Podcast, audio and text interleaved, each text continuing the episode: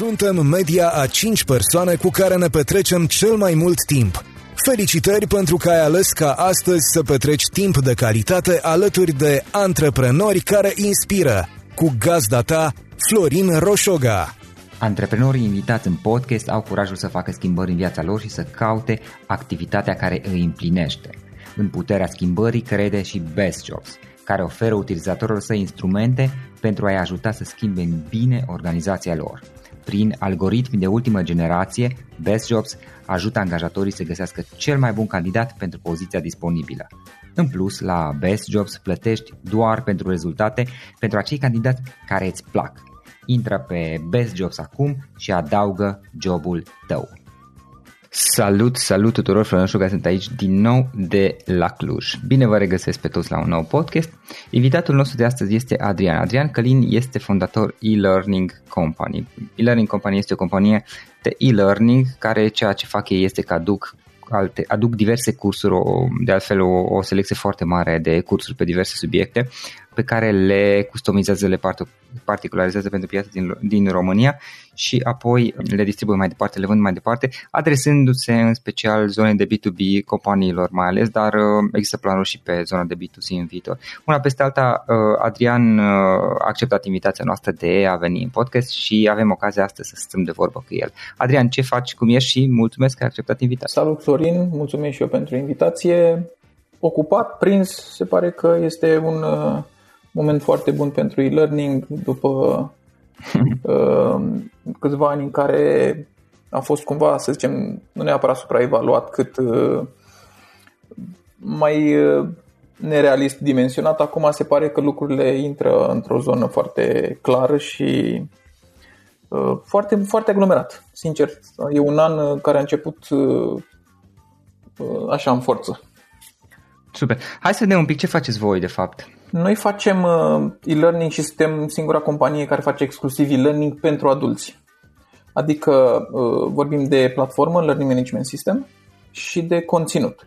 Conținutul îl avem de la Skillsoft, înainte de toate. Skillsoft este cel mai mare provider de soluții learning din lume. Au cele mai multe cursuri și ei se adresează în special uh, zonei corporate. Multă lume știe de Linda, de exemplu, doar că Skillsoft este activ pe piață din 2000 și uh-huh este, a fost, cred că este în continuare cel mai mare uh, cel mai mare provider de soluții learning. Acum nu am cifre de la Linda, sincer îți spun. Da, da. Doar că... Linda, n-au fost cumpărați oare de LinkedIn? Ba da, ba da tocmai de asta nu, nu, nu știu exact. Acum aparțin Microsoft, cumva, știi? Microsoft, da. E, da. Uh, ce se întâmplă este că ei funcționează pe zona B2C foarte mult și așa au început și e foarte greu să te recalibrezi pentru zona corporate care are alte nevoi. Însă chiar și așa vorbim de niște soluții cumva asemănătoare, de foarte bună calitate, ambele soluții. Marele avantaj este că noi avem uh, aceste cursuri sau mare parte dintre cursuri și în limba română de la Skillsoft. Uh-huh. Este investiția noastră. Suntem singurul, provide, singurul partener Skillsoft care a investit în localizarea cursurilor și îți mărturisesc că suntem în această poziție privilegiată în care practic niciun alt furnizor de soluții learning nu are aceste cursuri așa încât mm. combinația de platformă foarte utilă pentru bănci, în special pentru că sunt cei mai mari clienți ai noștri, și cursuri este soluția câștigătoare.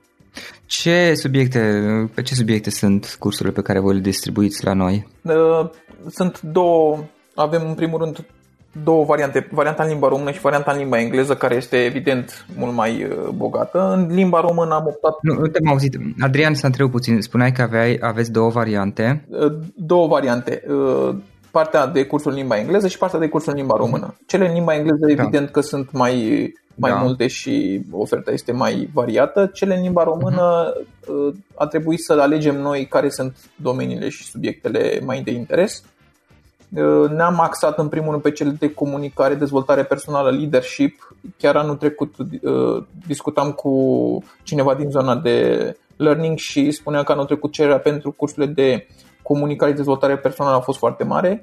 Se pare că anul ăsta este un switch către, către zona de cursuri de leadership. Mm.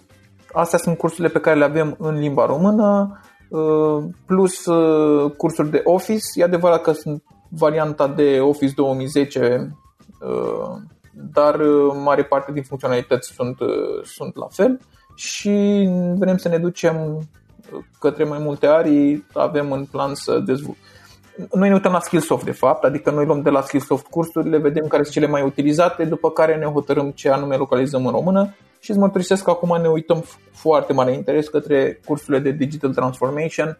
Skillsoft are o colecție întreagă care are vreo... Ce, ce înseamnă Digital Transformation? Digital Transformation sunt to- e toată acea zonă de care sunt interesate companiile, uh, de exemplu, ce face UiPath, da? Adică toată lumea vorbește despre UiPath, dar puțină lume știe efectiv ce face, pentru că e în zona asta de digital transformation, de uh, business uh, process automation și, de exemplu, sunt cursuri și pentru zona de agile, da? Pentru că există niște reguli dintre astea.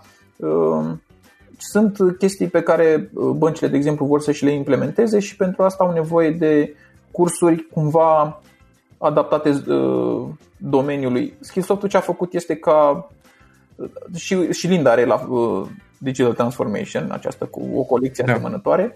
S-a uitat foarte mult care sunt nevoile în afară, ce anume au nevoie companiile, ce vor să dezvolte. Gândește că, de exemplu, sistemul, uh, sectorul financiar este într-o transformare uh, continuă. Adică presiunea pe care o pune Revolut acum pe băncile tradiționale este imensă. Și atunci cumva au nevoie să înțeleagă ce vine din spate, să-i pregătească pe oamenii, pe angajați uh, și e, e, o, e o chestie foarte dinamică. E, și această mhm. colecție, care este în limba engleză deocamdată disponibilă, ne uităm da. uh, să o localizăm pentru că am avut cerințe de la companii de mii de angajați pentru această, pentru această colecție. Uh-huh, ok. Uh, Adrian, care, care este povestea ta?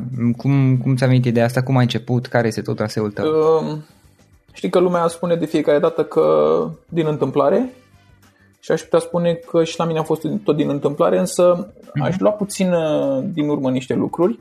Uh, da. O poveste evident care în spate un, uh, niște date. Uh, la un moment dat, chiar cu tine vorbeam despre faptul că nu poți să ai uh, o poveste în care uh, ai un criminal în serie, dar care a avut o copilărie fericită, adică știi? Unde, undeva da, în background mod, există... De obicei, de obicei, da, ceva știi? generat. Există în background ceva, s-a întâmplat ceva chiar și în copilăria fericită. Da. Uh, da. Acum, eu tocmai că am avut parte de, de o asemenea copilărie în care, deși am crescut la țară, nu am luat bătaie niciodată. Sau nu, mint, am, cred că am luat o palmă de la tata și o palmă de la mama uh-huh. și le țin minte, dar în rest am fost șocat să aflu mai târziu că erau uh, oameni care, copii care luau bătaie cruntă. Da, așa. Uh-huh. N-am, n-am avut niciodată presiuni să nu fac lucruri, am avut o libertate pe care abia acum o conștientizez. Știi? Când uh-huh. am copii și îmi dau seama ce înseamnă lucrurile astea, plus că fiecare din, dintre familiile din care provin are un anumit uh, background. Din partea mai mi o familie mai îndreptată spre zona de comerț, foarte buni comercianți, de la bunicul meu până la inclusiv maica mea, care deși nu a fost în domeniul ăsta, uh, cred că și acum la bătrânețe reușește să vândă mai bine decât multă lume care activează în zona de vânzări. Și taică meu care are un soi de uh, cum să spun, raportare la etică și la niște norme morale foarte clare. Adică nu am, niciodată nu a fost o situație în care să-mi spună uh, lasă, hai să o scăldăm că asta înseamnă că ne reușim noi să ne, să ne descurcăm, știi? Adică n-a, n-a, n-a funcționat niciodată sistemul, trebuie să ne descurcăm. Ci în momentul în care faci un lucru, ăla este bun sau rău, știi? La ele să-l faci, e ok, dar uh, să nu, te, să nu te minți că ar fi bun în situația în care, de exemplu, poate ai furat o pereche de mhm. tenis din fabrica de tenis de la Drăgășan, știi? Da, da. Asta uh, este background-ul. Ei, și atunci uh, am învățat întotdeauna de la ei, ai ceva de făcut, faci lucrul ăla, nu te minți că ai făcut, că stai să vezi că mai lăsăm și pe mâine, mai vedem cum ne organizăm. E de făcut, e de făcut. Dacă nu l-ai terminat, înseamnă că l-ai terminat, nu înseamnă că l-ai făcut și începi să te minți.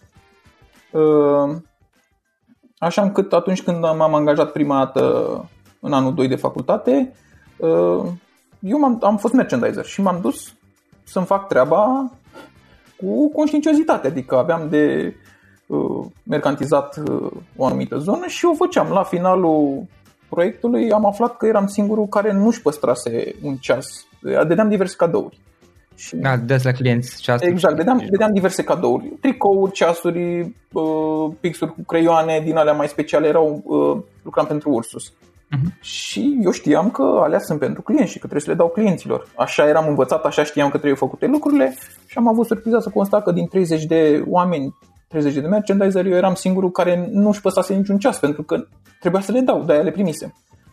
Uh-huh. Cam asta este background-ul, ca să zic așa. După care am mai avut diverse alte joburi.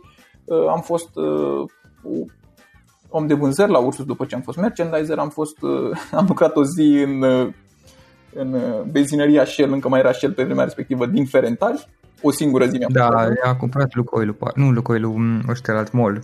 Cred că da, nu știu. Deci a fost oricum o experiență interesantă. Uh-huh. După care am fost uh, la cei care fac uh, la Festa, la Maspex. După care am, uh, am ajuns, aveam și joburi din astea part-time și am fost inclusiv uh, supraveghetor, ca să nu zic pasnic, la o ediție TIB, Târgul Internațional București. La Romexpo uh-huh. stăteam în căminul din agronomia la Seului și împreună cu niște colegi ne tot uitam să vedem pe unde mai găsim diverse joburi și am fost inclusiv uh, supraveghetor acolo. Iar din cămin, uh, unul dintre colegi se angajase la o firmă care se numește Ebosfield Industrial Training și el nu știa foarte bine ce face. El era grafician, el știa să facă desene pe calculator și lucra în Vizio. Îl întrebam ce face, ne-a spus că nu știe foarte clar, adică desenează niște instalații chimice și după aia nu știu ce se întâmplă cu ele, el le dă mai departe. Și avea, o, avea un salariu foarte mare, erau 240 de dolari pe vremea respectivă, 99, era foarte mare salariu și a venit și mi-a zis într-o zi că au nevoie de un tester și că dacă sunt interesat. Evident că eram interesat, m-am dus la interviu, mi-au pus în față un CD cu un curs, un curs pe CD și mi-au spus că trebuie să-l, să-l testez. Am început să mă uit pe cursul respectiv, le-am dat o, după o oră le-am dat o foaie cu 12 erori pe care eu le găsisem și m-am angajat pe loc pentru că acel CD trebuia să se ducă direct în America firma de fapt făcea cursuri la momentul respectiv pe CD-uri pentru că internetul mergea prost, prost. Nu era la nivelul da care e astăzi și nu aveai platforme pe care să da, da. conținut. Atunci era pe CD totul. Era totul Nici pe măcar CD. pe DVD nu era, că nu erau DVD. Exact, exact, exact, exact. Și uh, au corectat cursul, m-au angajat pe loc și am ajuns tester la această firmă care făcea de fapt cursuri în formatul ăsta digital. Mm-hmm. Și așa am ajuns în domeniul ăsta, adică chiar uh, cumva întâmplător. În același timp însă eu am background în zona asta pentru că am terminat uh, pedagogie la ASE, la Facultatea de Economie Generală, ar fi trebuit să fiu profesor de liceu. Mi-aș fi dorit foarte mult să, să fac lucrul ăsta. Și de aici a început uh, drumul spre e-learning în România. În 2000 era imposibil să faci așa ceva. Am avut și un noroc extraordinar. De altfel, cred că iarăși un ingredient important este norocul. Am avut întotdeauna foarte mult noroc și uh, cred că mi-am permis întotdeauna să greșesc din cauza acestui noroc pe care l-am avut. Mhm. Uh, este cumva reconfortant să știi că n-ai plătit uh, mai mult decât trebuia. Sunt unii oameni care săraci fac o greșeală foarte mică și plătesc mai mult decât trebuie, alții greșesc într-una și nu plătesc deloc, știi? E ca atunci când treci cu mașina pe roșu de fiecare dată și nu pățești nimic și unul săracul trece o dată și atunci l-a prins poliția. Da, da, acum depinde și de consecințele. Da, Sigur, corect, asta corect. cu roșu n-ai de noroc că te-a, te-a prins sau nu te-a prins, știi, dar la, așa, la modul general depinde și de consecințele greșelor, știi, poate fi o greșeală mică, dar dărâm după tine chestii, știi, sau poți să tot de dai acord. în garda. Na. Îți spuneam doar așa ca idee că uh-huh. este, este un... Uh, puteam, am, am început să fac business cu uh, doi colegi, de exemplu, și putea să se întâmple atât de rău încât să nu iasă, sau nu știu, să fi fost dezamăgit. Să... Eu am, am uh-huh. nu ne-a mers. Deci din firma respectivă, din Ebosfield Industrial Training, cu doi colegi am, am încercat noi să facem o firmă să se numea Target Knowledge, îi spusesem noi. Uh-huh. Și voiam să facem platformă Learning Management System, pentru că asta făceam și la firma asta și voiam să facem de la zero, adică nu voiam să luăm nimic din uh, firma respectivă. Eu trebuia să găsesc clienți. În fine, eram tiner, aveam 20 de ani, ne-am cam ciondănit pentru că fiecare credea că știe ce trebuie făcut cu care dreptate. Așa. Da.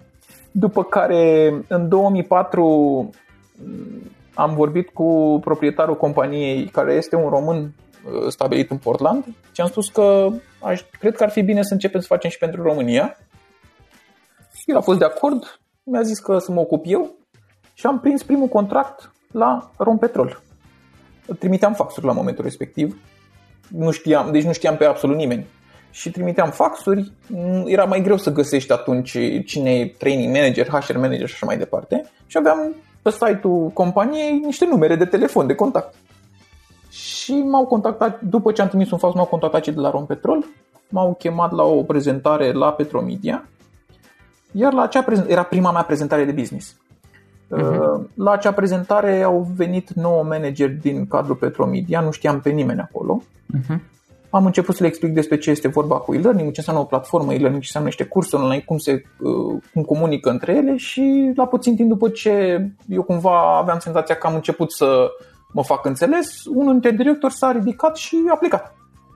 Și am zis că tremuram, îți dai seama că eram uh, mă și gândeam, aș fi vrut să reușesc. Și la un moment dat el se întoarce din ușă și spune mie să-mi arătați unde, unde semnez. Era chiar responsabilul QHS pentru partea de Health and Safety pe, pe la Petromedia și așa am avut primul proiect în România. După care i-am descoperit pe cei de la Skillsoft și am descoperit într-un mod uh, interesant pentru că la noi se juca Quake în firmă.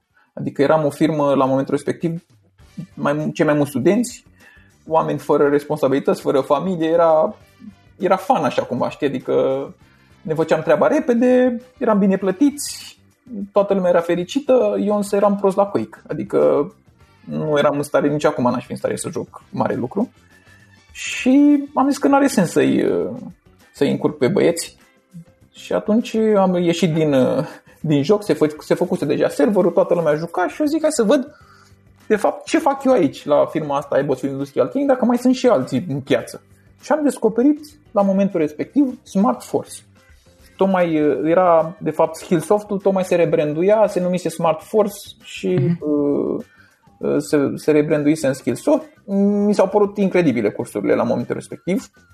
Uh, am des- uh, aveau niște cursuri demo pe site-ul lor și a fost o revelație efectiv pentru mine. În momentul ăla, țin minte și acum, noi aveam uh, calculatoare, fiecare stătea la un workstation, cum îi spuneam noi, și le denumisem VKS 1, VKS 2, VK... eu stăteam la VKS Workstation 5, VKS 5 îi spuneam noi. Uh-huh. Și ți minte și acum că a fost, a, uite, asta este, deci asta vreau să fac.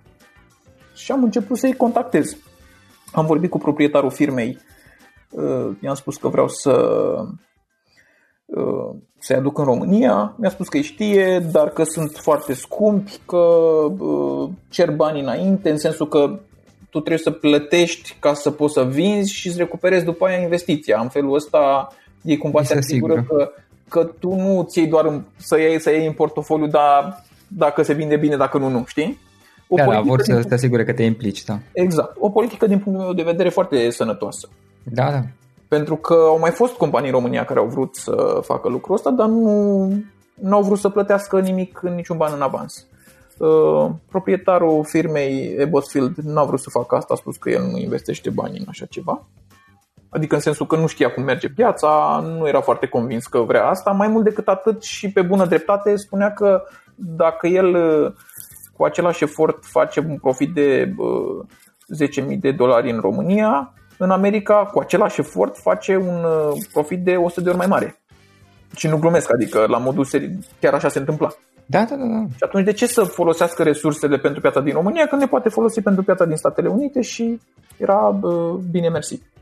Uh-huh. Așa încât uh, m-am reorientat și în 2007 am făcut un parteneriat cu Radu Georgescu. Uh, nu ne-am înțeles. Nu e din vina mea sau lui, pur și simplu am, fost, am avut idei diferite despre cum se fac lucrurile. După 2 ani în care am crescut business-ul, am decis să ne despărțim. Ați despărțit, da. Da.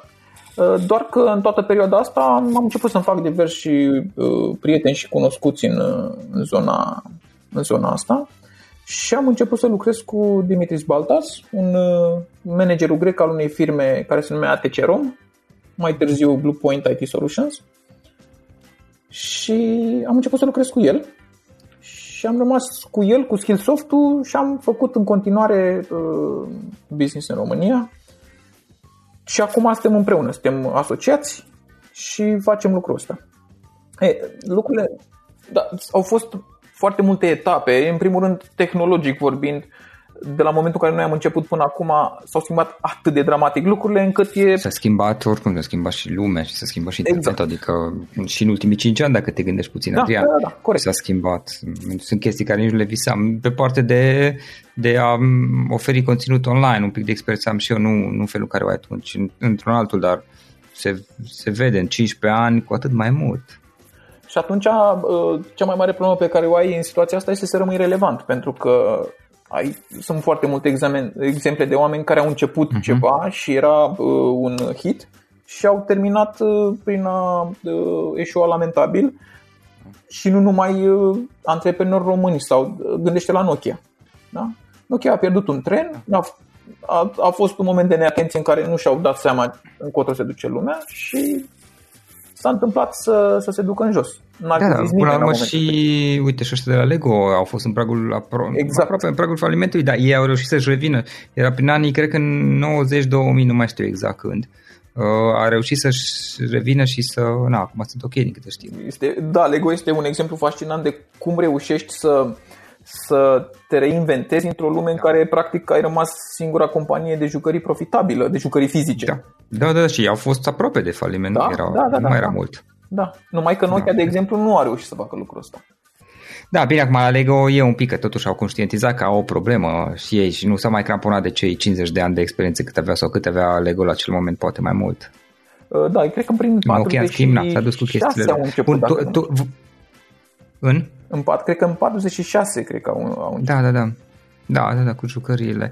Ok, și voi ați început practic, uh, atunci ai, ai început e-learning company, o să zic, mai, mai, să da, mai puțin și tot pe... Mă auzi? Da. Acum. Da, deci voi practic atunci ați început e-learning company cu partenerul tău Carlai și, și în momentul, momentul acesta și practic v-ați adresat zonei de B2B. Exact, exclusiv zonei de B2B un timp îndelungat. Și B2C vă interesează acum? Da, da, în momentul ăsta ne interesează din ce în ce mai puternic. Chiar am lansat un, sau lansăm, uh-huh. am creat un site care se numește docentix.com și uh-huh.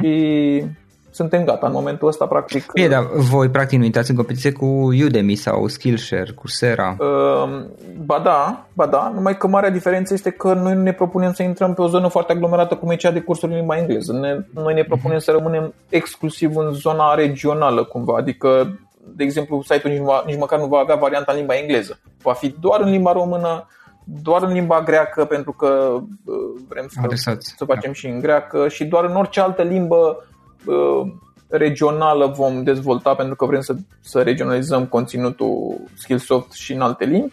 În niciun caz, nici mă, încă o dată, nici măcar nu vom avea ceva în limba engleză, pentru că cred că asta e o nișă uh, foarte importantă pe care nimeni nu, sau mari provider cum e Linda și cum e Skillsoft nu o targetează, nu au de ce să o targeteze. Nu sunt, sunt mult mai mulți bani pentru cursul în limba engleză decât pentru cursurile în limbile astea de aici. Și atunci uh, au, au, au luat de la zero și a face cursuri de la zero în limbile astea este uh, foarte uh, scump și asta e realitatea pentru că ai de plătit da, da. pe lângă cei care îți creează conținutul, inclusiv după aia graficieni, soluții software și așa mai departe. Dar dacă să creezi un, un număr destul de mare de cursuri care exact, relevant. Exact. Dar dacă uh, faci cum am făcut noi localizarea și uh, reușești să ai conținutul ăla să-l faci mult mai uh, ușor și mai efectiv, mai, mai eficient din punct de vedere al costurilor, atunci lucrurile stau diferit. Și okay, cred okay. am dat noi uh, cumva lovitura, adică a fost o, uh, o, o carte câștigătoare. Uh-huh. Ok. Adrian, uh, trei, trei idei importante, trei lecții importante pe care le-ai învățat din, din toată experiența ta. Oh, oh, oh. Uh, mai ce am, în primul rând, uh, cred că trebuie uh, să nu fie frică. Să, când încep ceva, pur și simplu nu începe cu teamă, încep nici cu speranța aia uh, prostească în care a, o să o să scot eu un produs, că am văzut și asemenea povești, o să scot un produs, o să fie absolut incredibil, o să vedeți câți bani facem și mai departe. Trebuie să fii foarte bine pregătit, să privești lumea uh, cu mai mult realism, știi? Și să te uiți foarte mult în afară.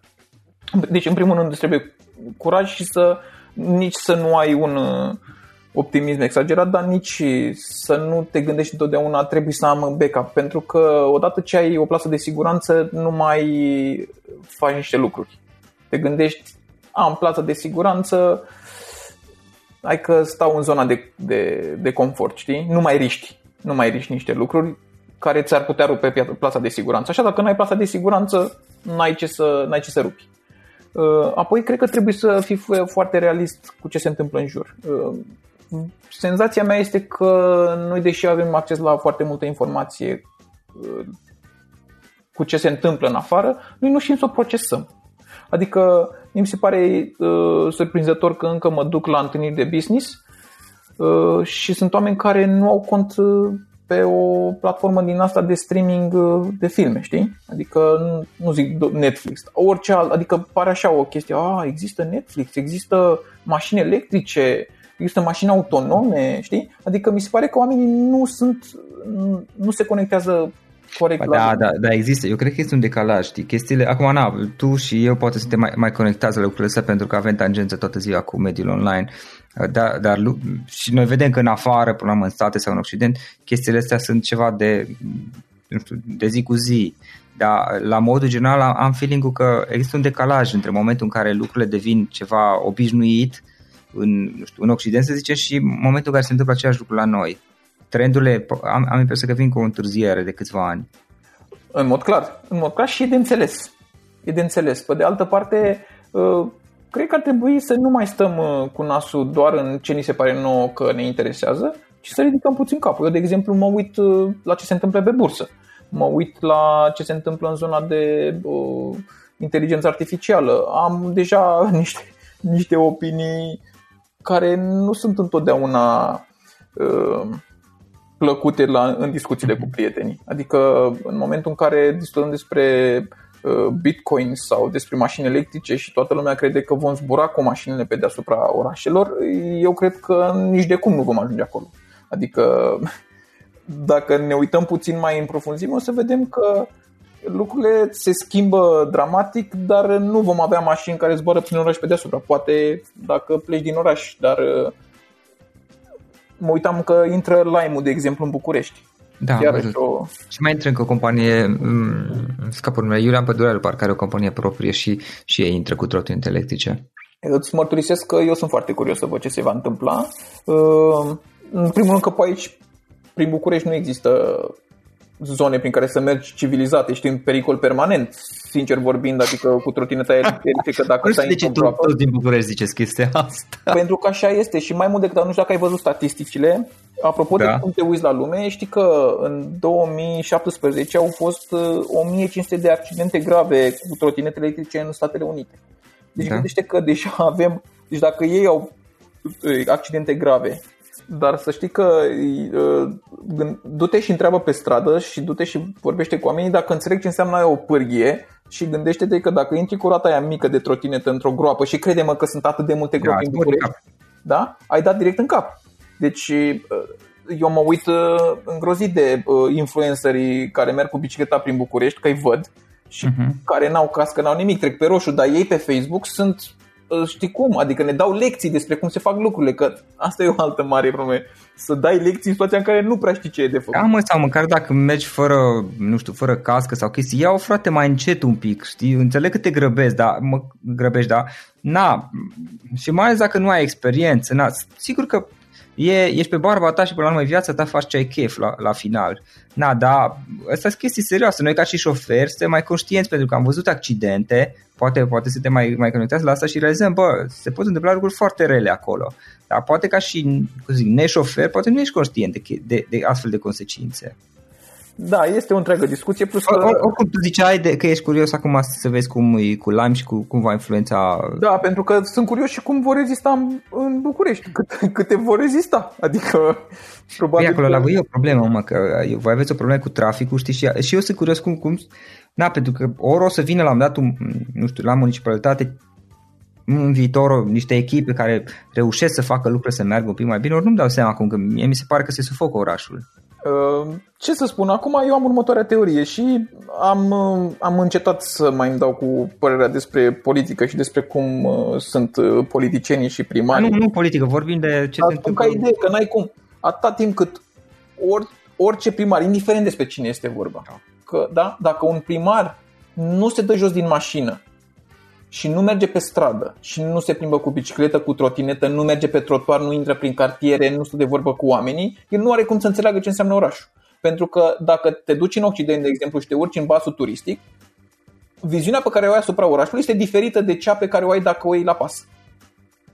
Deci dacă tu, de exemplu, te duci într-un oraș din Occident și te duci cu basul turistic, nu ce avem noi, că e o glumă ce avem dar dacă te duci cu basul turistic prin orașele din Occident, o să vezi că deasupra, de, când stai în el, se vede într-un anumit fel orașul. Când te dai jos din el și o iei la pas, se vede, se vede într-un alt fel.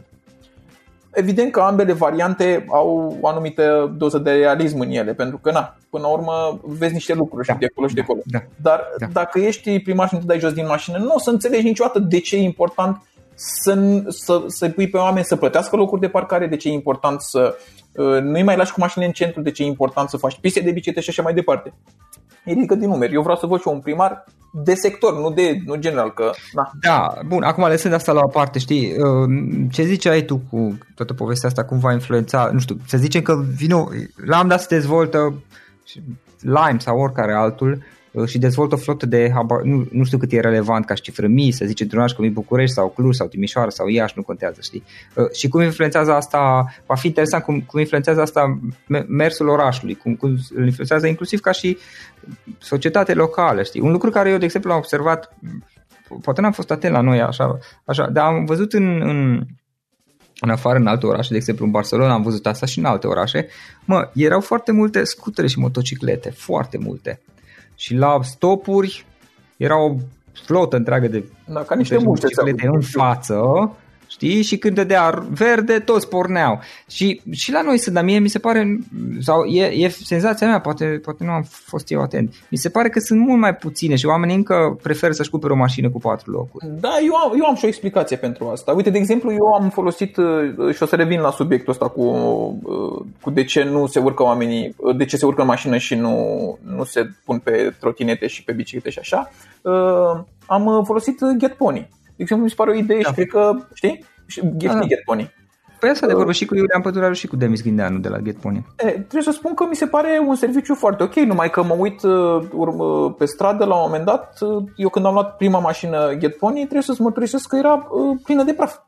Și nu înțelegeam de ce o mașină lăsată în centru nu a fost luată în, de 3 zile, că era clar de 3 zile acolo cât praf era pe ea.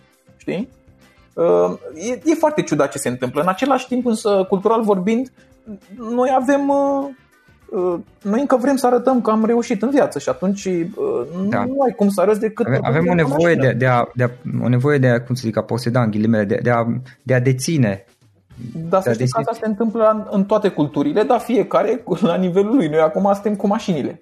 Da, da bine, noi din câte am înțeles statistic vorbind și la nivel de proprietăți, adică mm, suntem pe cei mai mari proprietari de, de apartamente, adică preferăm să le cumpărăm în continuare în loc să le închiriem. Vine, toată chestia asta vine cu, pe, cultural, pe cultural, da, și da, uh, apropo, și de, apropo și de familie, adică în momentul în care în familie ți s-a inoculat faptul că nu trebuie să riști nimic, nu, uh, nu trebuie să te apuci de business pentru că nu știe nimeni în familie cum se face business ăia care... Și mai, mai e o chestie, toată lumea uh, are senzația că cine are un business sigur a furat ceva. Deci în România, dacă, dacă tu da, ai un business profitabil, uh, toată, deci uh, marea majoritate a oamenilor se uită suspicios la tine. Asta s-ar putea să fie, Adrian, și din cauza că avem așa de multe exemple și de, de fapt dacă, nu știu, poate că avem mai multe exemple negative în spațiul public în spațiul public cel puțin decât pozitive. Bine, acum eu aș tinde să contrazic asta, dar adevărul este că vezi că eu sunt conectat un pic la, la o altă zonă și mi-am creat singur lumea asta, în sensul că eu, mă rog, acum cu tine, știi, asta va fi podcastul, nu știu, 297, cred, ceva de genul, să zicem 300 de, de oameni, cu aproape 300, că s-au mai repetat câteva, știi? Dar stând de vorbă cu așa de mulți oameni, realizez că, bă, stai un pic, ok, sunt care fac șmecherii, într-adevăr, mulți, dar de fapt sunt mulți care nu, care păi da. au, au construit într-un mod, nu știu, legal, etic, pe termen lung, zic cum vrei. Și, și sunt ok de asta pentru că na, eu văd în felul ăsta pentru că eu personal m-am conectat, știi? Uh, dar în spațiu public, dacă ne gândim, Na, avem foarte multe contraexemple. Adică, na, de acord, că ele sunt promovate. Da, da așa, e o altă așa. discuție. Este promovat, da, mă rog. Pe de altă parte, în același timp, deși sunt uh, supărat cumva pe tot ce se întâmplă, am și niște explicații. Adică, istoricește vorbind, gândește că uh, nu există nicio uh, proprietate în România care să aparține aceleași familii uh, de mai mult de 50 uh, de ani. Adică, uh, neîntrerupt vorbesc. Da? Deci nu există. În general, da, în general. Poate există excepții, dar în general, da. Excepții că poate au rămas cu un apartament într-o casă, dar vorbesc de proprietăți solide, mari, care să creeze plus valoare, care să aduci, să creezi bani și așa mai departe, da? Păi gândește că Burgelz în Germania uh, aparține aceleași familii de o mie de ani. Aceleiași familii. Nu, nu s-a schimbat niciodată proprietarul. O mie de ani. Da. Deci, mă rog, e o chestie de cultură da, și de... de atunci când, n-ai, când știi că puține șanse ca peste 50 de ani ce am construit acum să rămână familiei mele și copiilor, nu prea, nu da, prea te împinge. Da, e, cum, cum era cu japonezii, că ești fac plan de afaceri pe cât pe 100 de ani și atunci am primii 10 de ani uh, na, se, se bazează pe un profit foarte mult, foarte mic, pardon, pentru că urmează după aceea să, să exact, crească, știi? Exact, și, da, dar la noi nu se faci pe 100 de ani plan de afaceri, ești nebună. Nici da, nu dacă... gândește-te cum, cea, gândește acum să fi început un business acum 20 de ani, să puteai să proiectezi până acum ce se întâmplă? Nu, nu. Câte păi schimbări, acum, schimbări păi acum, adică te întreb, ok, și dacă peste 20 de ani nu o să ne întoarcem la comunism, poate, sau peste 5 sau... Păi mă tem că... mă tem că... Păi, întrebări, știi, că te uiți la chestii și zici, băi, așa, de ce să fac un plan pe 50 exact. de ani? Da, într-adevăr. Bun, hai să revenim un pic la... Era cu cele trei idei, da? Idei, da. În primul rând să, să ai curaj să te, să te uiți cu atenție la, în jur, să te raportezi corect la realități uh-huh. și apoi, uh, ca idee principală din cele trei, uh, rămâne faptul că trebuie să evaluăm corect pericolul. Și când o spun, spun că, de exemplu, sunt oameni cărora le e frică să investească bani să facă un business, Uh, în același timp e mult mai riscant să urce în mașină. Cu toate astea se urcă mult mai ușor în mașină. Adică ce vreau să spun este că nu ni se pare că e periculos să faci business. Este riscant, dar e mai riscant mersul cu mașina. Știu că pare ciudat, dar asta e realitatea. Dacă te uiți, uh, dacă e rațional și logic, da, numai că decizia e emoțională, știi? Știu, tocmai de asta spun că în momentul în care Știi, să ne gestionăm emoțiile. Business, trebuie să te gândești la el nu ca la un pericol, ci că oricum faci în viață lucruri mult mai periculoase, care te pun în pericol la modul real. Ce se poate întâmpla dacă începi un business? Să pierzi niște bani și să rămâi cu niște, eventual cu niște datorii dacă ai făcut credite pentru businessul respectiv. Dacă nu ți-ai pierdut niște economii, dar rămâi în viață, ești ok, o iei de la capăt. Plus că ai deja experiența a doua oară. Da, exact, ai experiență. Pe de altă parte, la noi a doua șansă nu prea există. Nici la și nici la aia cu cine a dat faliment în România, foarte greu s-a ridicat la loc. Știi? Uh-huh. Adică și, și oameni politici și orice vrei tu, cine, s-a, cine a căzut, nu s-a mai ridicat. Adică nu, la noi, din păcate, nu există a doua șansă din motive culturale. Și atunci oamenii preferă să nu facă business sau să stea să fie mult mai precauți decât trebuie.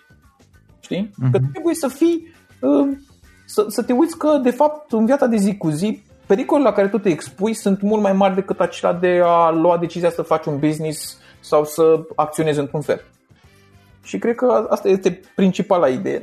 Uitați-vă cu atenție la ce înseamnă pericolul din viața voastră. Uh-huh. Adică a, a, a, a acționa nu este periculos. Da, da. da. Um, bun, Adrian, Mm, de unde înveți tu? Ce cărți ne recomanzi? Uh, mai degrabă citesc uh, diverse articole, mă uit okay. pe site-urile gen uh, Wall Street Journal, Bloomberg și prin România ce mai e, dar nu sunt uh, foarte bine documentate sau oricum sunt preluate din afară. Uh, cărți de business, uh, recomand Strategia Oceanului Albastru. Da, știu. Foarte mult cartea respectivă. Și biografia lui Elon Musk. Adică este un personaj mult peste, de exemplu, Steve Jobs. Da. Mi se pare mult peste Steve Jobs și cu impact mult mai mare asupra, asupra uh, omenirii decât a avut-o Steve Jobs. Steve Jobs a schimbat uh, un telefon care oricum a apăruse, adică avea HTC-ul, avea touchscreen, dar n-a știut să, să facă marketing, pe când Steve Jobs a reușit să facă marketing. Și a făcut foarte bine. Dar la nivel da. de a inventa lucruri și de impact, mașini electrice și tot și SpaceX, gândește-te că practic a schimbat o paradigmă în, în zona uh, zborurilor spațiale. Se pare incredibil un singur om să reușească asta. Da, plus că a, a, până la urmă adevărul este că, uh, bine, nu știu să zic acum comparația Steve Jobs, Elon Musk, dar uh, vorbind despre Elon Musk, uh, na, uh, ce a făcut el pentru industria um, automobilelor electrice, uh, este uimitor, adică practic el a resuscitat-o să zic, mai mult sau mai puțin, că ăsta e adevărul. Că după ce el a început să facă lucrurile pe care le-a făcut și el de cât de vreo 15 ani parcă este cu automobile electrice. Uh, el a început în 2007, dacă nu mă înșel, primul roadster uh, Tesla. Aproape, deci vreo 10 ani și ceva. De el. Da, da, da.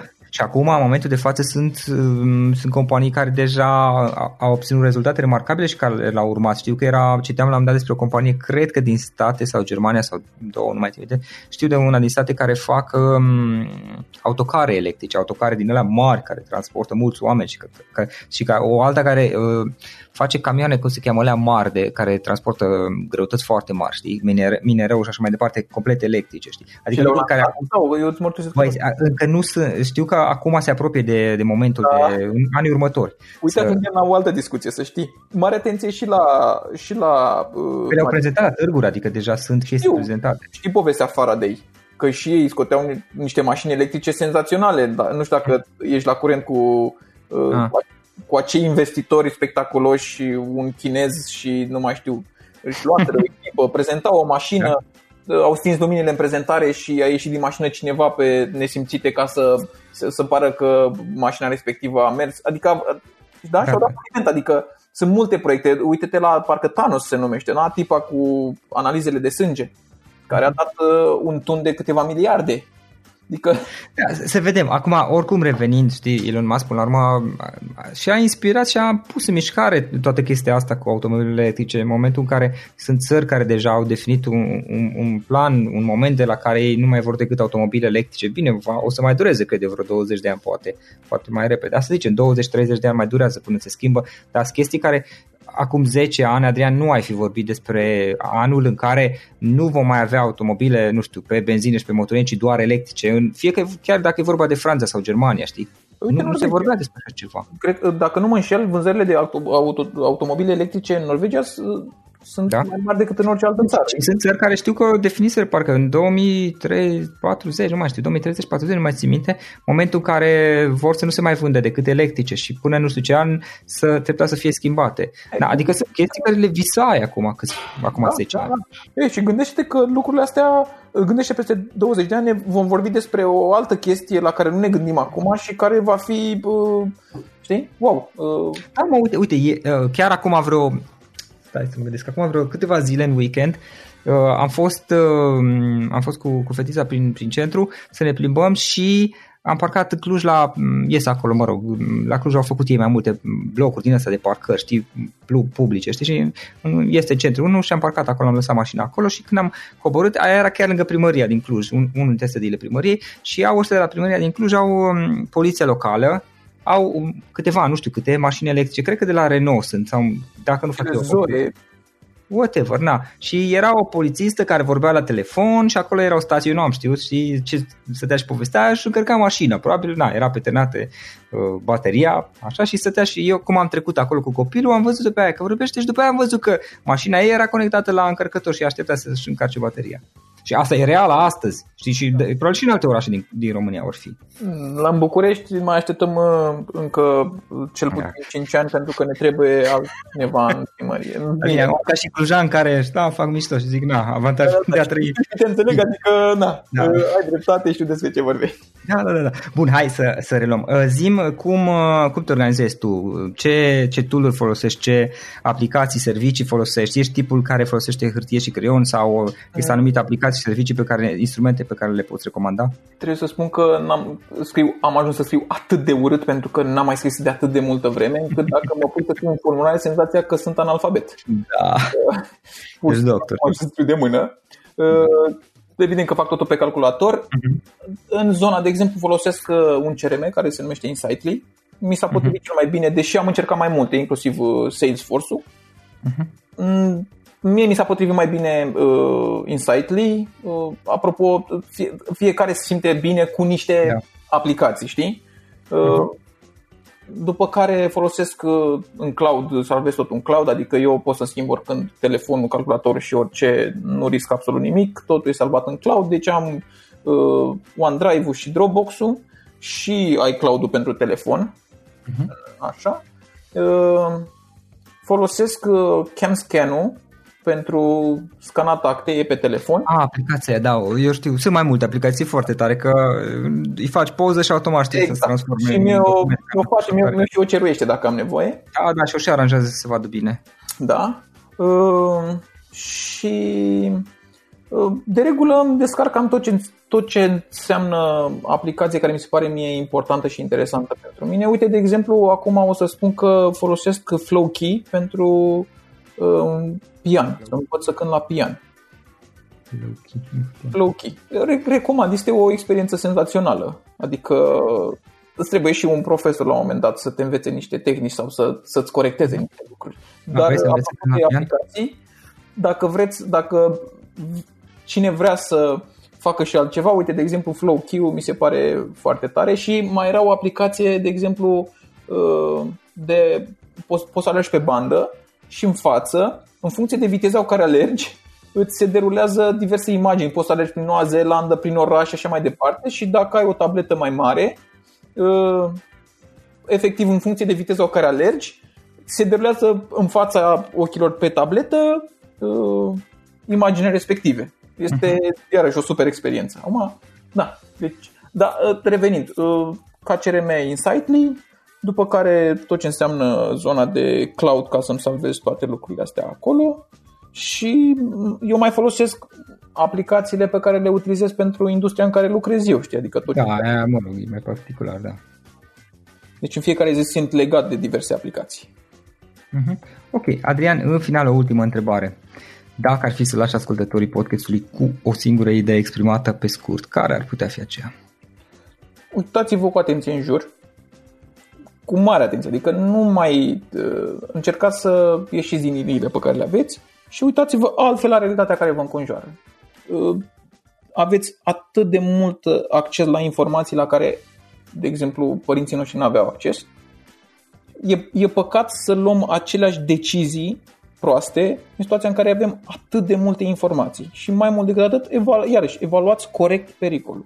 Adică uh-huh mi se pare uh, ciudat să uh, luăm deci, să, să facem lucruri mai periculoase în ideea că uh, nu sunt atât de periculoase, pe când lucrurile valoroase, care nu sunt periculoase, ne ferim de ele crezând că au o doză de, de risc mare. Ori lucrurile sunt dif- diferite, adică mult mai mult atenție la ce se întâmplă în jur. Da, să, să evaluăm corect pericolul. Și asta mă gândesc că pe undeva ține și de, de a ne dezvolta abilitatea de a lua deciziile potrivite, treptat de a, de a câștiga experiență și de a învăța să luăm decizii potrivite în diverse contexte și situații. Bun, Adrian, îți mulțumesc mult pentru discuția asta foarte interesant ce faceți voi acolo și mă bucur că am stat de vorbă. Mulțumesc și eu, Florin.